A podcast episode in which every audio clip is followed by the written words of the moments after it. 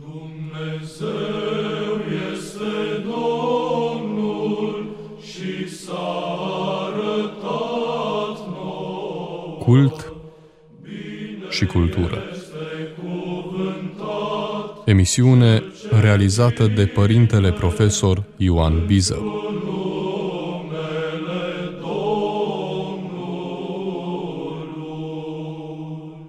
Dragi ascultători, am venit la întâlnirea cu dumneavoastră, la obișnuita întâlnire cu dumneavoastră, aducând cu mine un text, o confesiune, o mărturisire pe care o face criticul literar, omul de cultură și intelectualul credincios Alex Ștefănescu. A publicat acest material într-un număr al revistei uh, România Literară.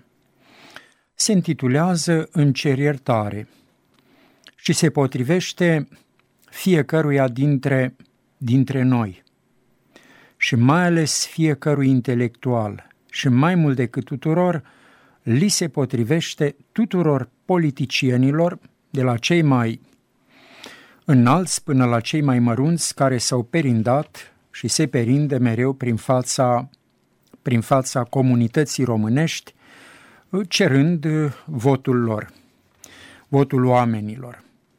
Și făcând, sigur, cum se obișnuiește și cum este normal, făcând făgăduințe, diferite făgăduințe.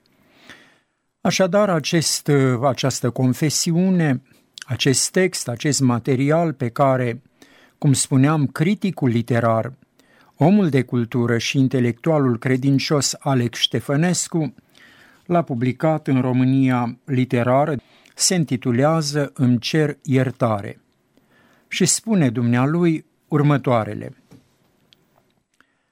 Pe vremea când eram elev, m-am gândit de multe ori cu un sentiment de vinovăție la românii din Basarabia, Bucovina de Nord și ținutul Herța, teritorii anexate în 1940 de URSS în urma unei înțelegeri josnice între Stalin și Hitler, consfințite prin pactul Ribbentrop-Molotov din 1939. Statul român și-a abandonat proprii cetățeni – la ordinul lui Ion Antonescu, armata română a trecut Prutul în 1941 și a recucerit teritoriile pierdute, dar pentru scurtă vreme. Armata sovietică le-a ocupat din nou la încheierea războiului în 1945. Și de atunci înainte nimeni Niciodată, nici Dej, nici Ceaușescu nu le-a mai revendicat, deși înainte de război acele teritorii nu fuseseră ale sovieticilor. Orice explicație mi s-ar da, invocându-se situația geopolitică, sistemul de alianțe, anvergura forțelor militare, etc., nu mă pot convinge. Îmi provoacă doar dispreț. Partea pierdută din România trebuia revendicată mereu, prin orice mijloace, chiar dacă practic nu existau șanse de a o recupera. În asemenea situații nu se fac calcule, se merge până la sacri- sacrificiu. Românii de-ai noștri de peste Prut erau scoși din casele lor și trimiși în Siberia.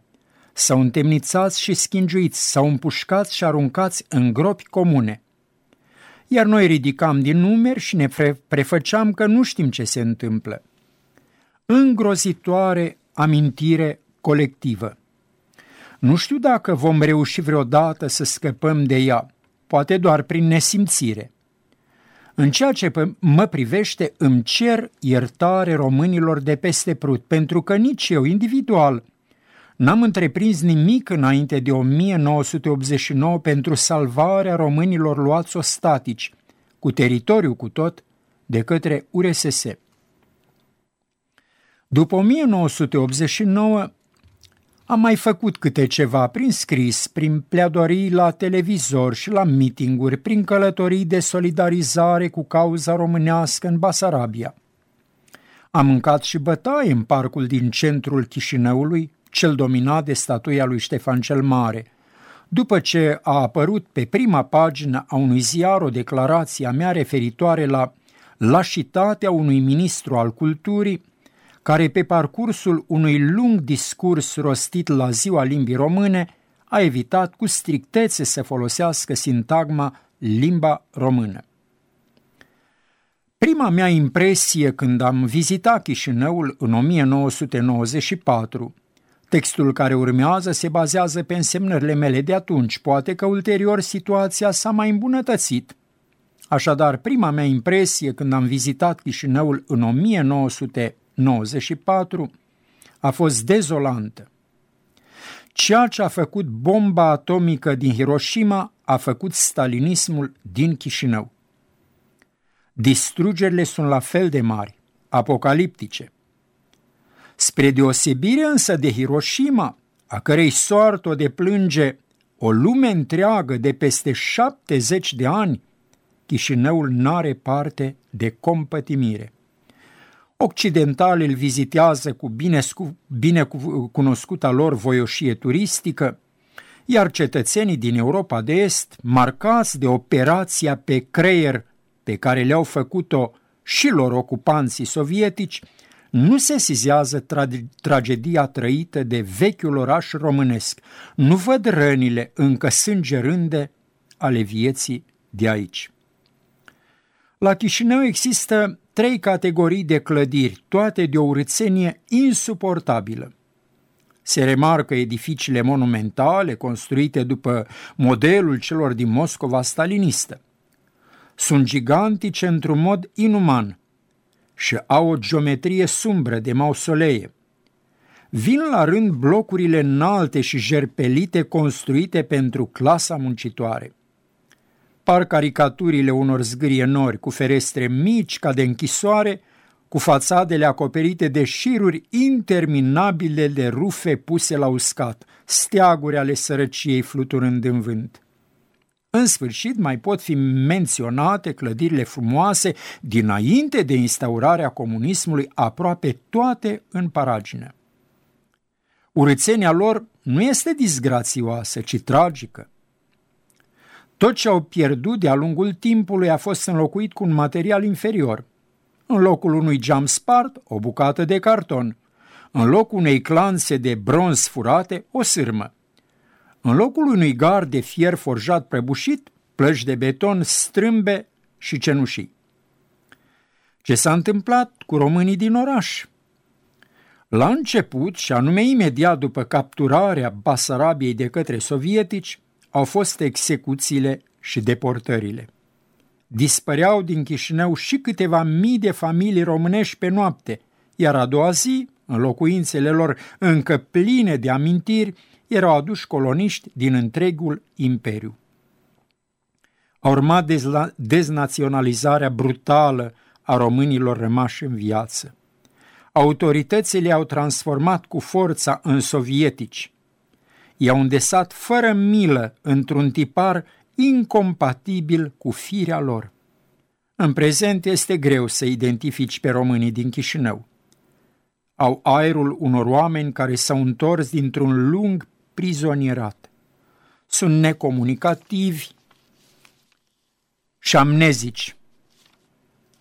Se uită la tine român venit din România și nu te recunosc.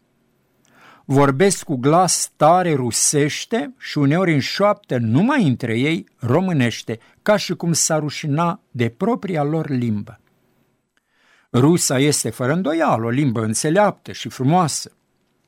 Românii au preluat din ea de-a lungul secolilor cuvintele care le-au plăcut sau le-au fost necesare. Procesul a decurs firesc, armonios, fără să distrugă nimic din specificul și din farmecului și din farmecul modului nostru de a vorbi. Ceea ce se, s-a petrecut însă în Basarabia în ultimii 50 de ani echivalează cu o batjocurire a limbii române prin vopsirea ei cu limba rusă. Cu limba rusă. Auzind azi cum se vorbește limba română la Chișinău, nu știi dacă să râzi sau să plângi. Oricum, chiar dacă râzi, râzi cu sufletul întunecat. Poștașii se ocupă cu dostavcă. Magazinele sunt închise pentru o broacă. Tinerii mestec americanește jevacica. Și mai e și acea intonație lătăreață și sfătoasă a frazei care îl face până și pe șoferul de autobuz să semene cu un comisar al poporului angajat în lămurirea unor cetățeni. Greu de suportat la Chișinău este și spectacolul sărăciei. Cu atât mai greu de suportat cu cât nu are nicio scuză. Pământurile din împrejurim sunt bogate, dealuri acoperite de păduri sau de viță de vie, câmpii mănoase, râuri și iazuri pline de pește, ca în Sadoveanu. La Cricova, o cramă cu galerii însumând 60 de kilometri lungime adăpostește aproape 4 milioane de decalitri de vin. Există însă oameni care nu câștigă mai mult de 15 dolari pe lună, iar visul lor secret este să ajungă la 30 sau, dar aceasta este deja o aspirație nesăbuită, la 50. Impresia de sărăcie este accentuată de imitarea stilului de viață din țările bogate. Să ai un salariu de 50 de cenți pe zi și să faci balonașe din gumă de mestecat – să rabzi de foame și să porți blugi sfâșiați intenționat, să nu găsești benzină și să trântești totuși dezvolt una ușa unui Mercedes. Iată imagini ale pauperității mult mai expresive decât aceea, să spunem, a unui călugăr care se hrănește cu lapte de capră.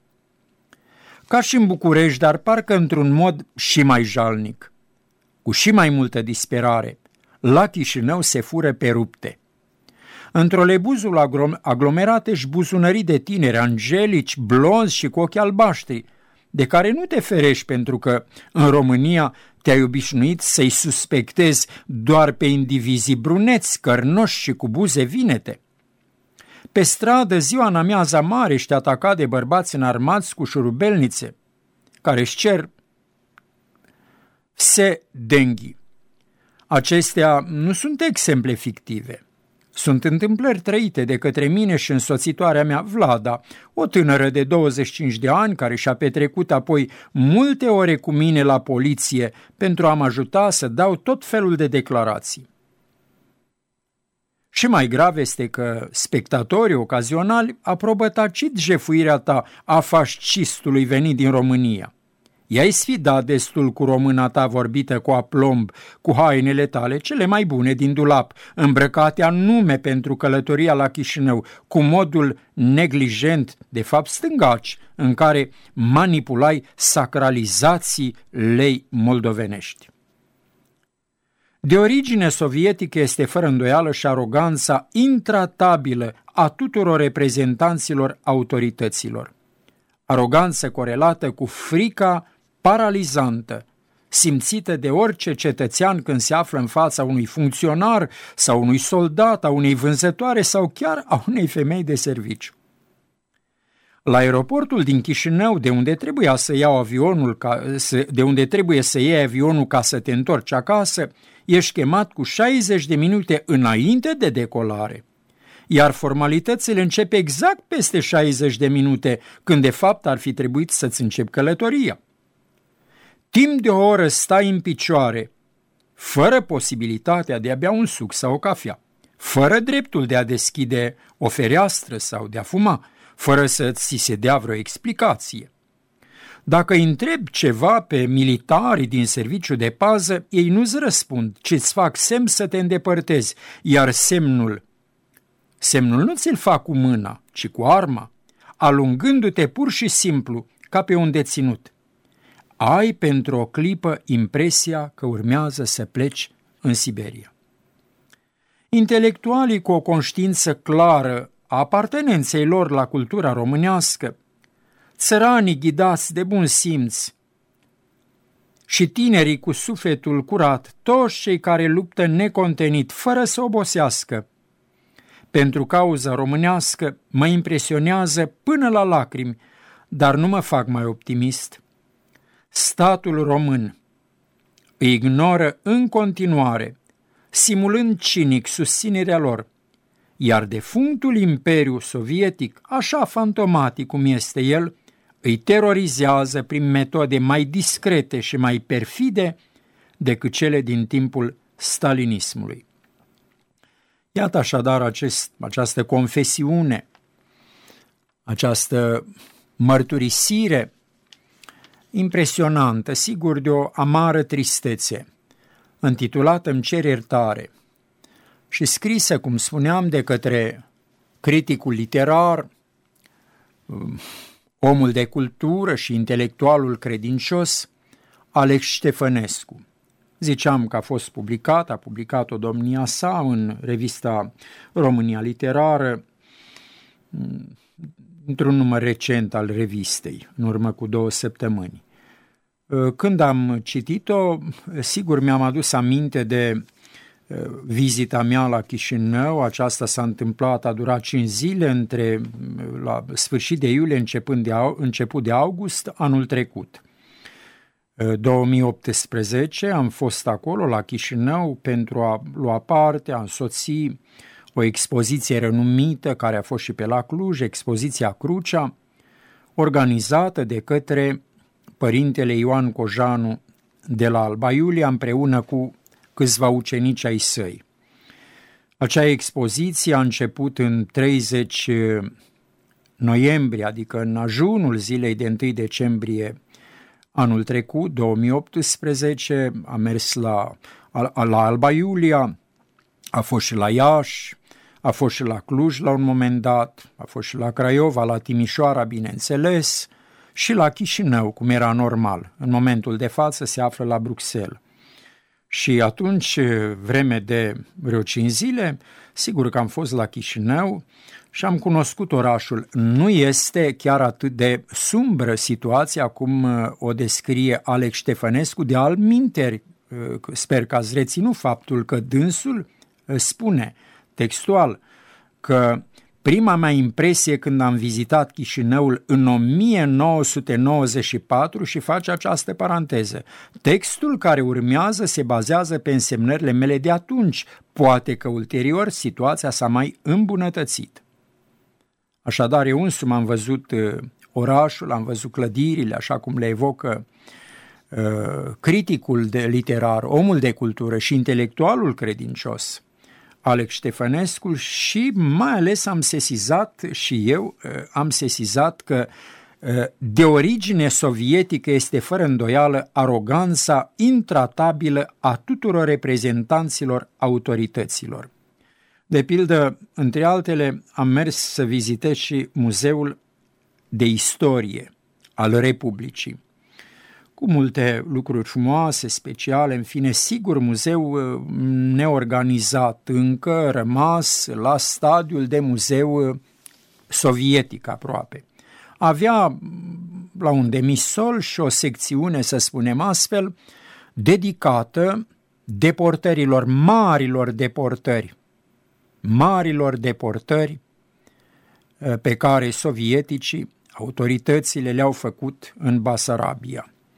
Am înțeles că destul de recent acea secțiune a Muzeului de Istorie din Chișinău a fost închisă sau în fine uh, nu, nu potrivește cu ideologia uh, politicienilor de acolo. Oricum, uh, când intri acolo, bineînțeles, ți se dă bilet, intri destul de greu în muzeu, cum se intra aproape la noi înainte de 89 în unele cazuri, intri destul de greu, complicat, vânzătoarele te întreabă tot felul de lucruri, în fine își cer buletinul, bineînțeles, te înregistrează, iei biletul și când am ajuns la secțiunea aceea, acolo era un custode, un bărbat voinic. Îndată când a observat că mă apropiu, s-a ridicat, din nou mi-a cerut buletinul, sigur mi-a cerut biletul cum este firesc, s-a uitat la el, s-a uitat la bilet, s-a uitat la mine, s-a uitat la buletin, s-a uitat la mine și în sfârșit am mers să, am, să vizitez. Vitrine cu haine de ale lor, scrisori, în fine, amintiri, de, o, de, o, de un tragism imens, imens, imens, care te rănește pur și simplu. Însă pe tot parcursul celor câteva minute cât am stat. Secțiunea respectivă era mică, cum spuneam, în două sălițe la un demisol. Respectivul funcționar, un custode, un custode de muzeu, m-a însoțit ca o umbră. Și când am citit uh, pasajul acesta din uh, confesiunea lui Alex Ștefănescu, uh, unde se zice de origine sovietică este fără îndoială și aroganța intratabilă a tuturor reprezentanților autorităților, aroganță corelată cu frica paralizantă simțită de orice cetățean când se află în fața unui funcționar sau unui soldat, a unei vânzătoare sau chiar a unei femei de serviciu. Sigur că am uh, sesizat și acest pasaj. Uh, iată, așa am considerat potrivit că ar trebui să mă întâlnesc de această dată cu dumneavoastră. Spuneam la începutul întâlnirii că această confesiune ni se potrivește fiecăruia dintre noi. Oricare dintre noi putem să spunem că suntem datori să ne cerem iertare față de poporul român din, de dincolo de granițele, granițele acestea geografice, față de poporul român din Basarabia, din Bucovina de Nord, pentru aceasta, din nou vă îndemn să citiți cartea Aniței Nandriș, 20 de ani în Siberia, atenție, carte de premiul Nobel. Așadar, de pop- suntem datori să ne cerem iertare față de ce se întâmplă cu poporul român din Basarabia, din Bucovina de Nord și din Ținutul Herța, teritorii anexate în 1940 de către URSS în urma acelei josnice înțelegeri dintre Stalin și Hitler. Cunoscutul, faimosul uh, tratat Ribbentrop-Molotov din 1939. Mă opresc aici, mă opresc aici și dincolo de nota de tristețe a acestei confesiuni, sigur se cuvine să ne reactivăm nădejdile, speranțele, că va veni o vreme în care această cerere de iertare a lui Alex Ștefănescu, a fiecăruia dintre noi și mai ales a intelectualilor din această țară, mai ales a intelectualilor, nu mai vorbim de politicieni, va fi, să zicem așa, inutilă, pentru că pe cât se mai poate omenește posibil, lucrurile se vor restaura. Sănătate și bucurie tuturor!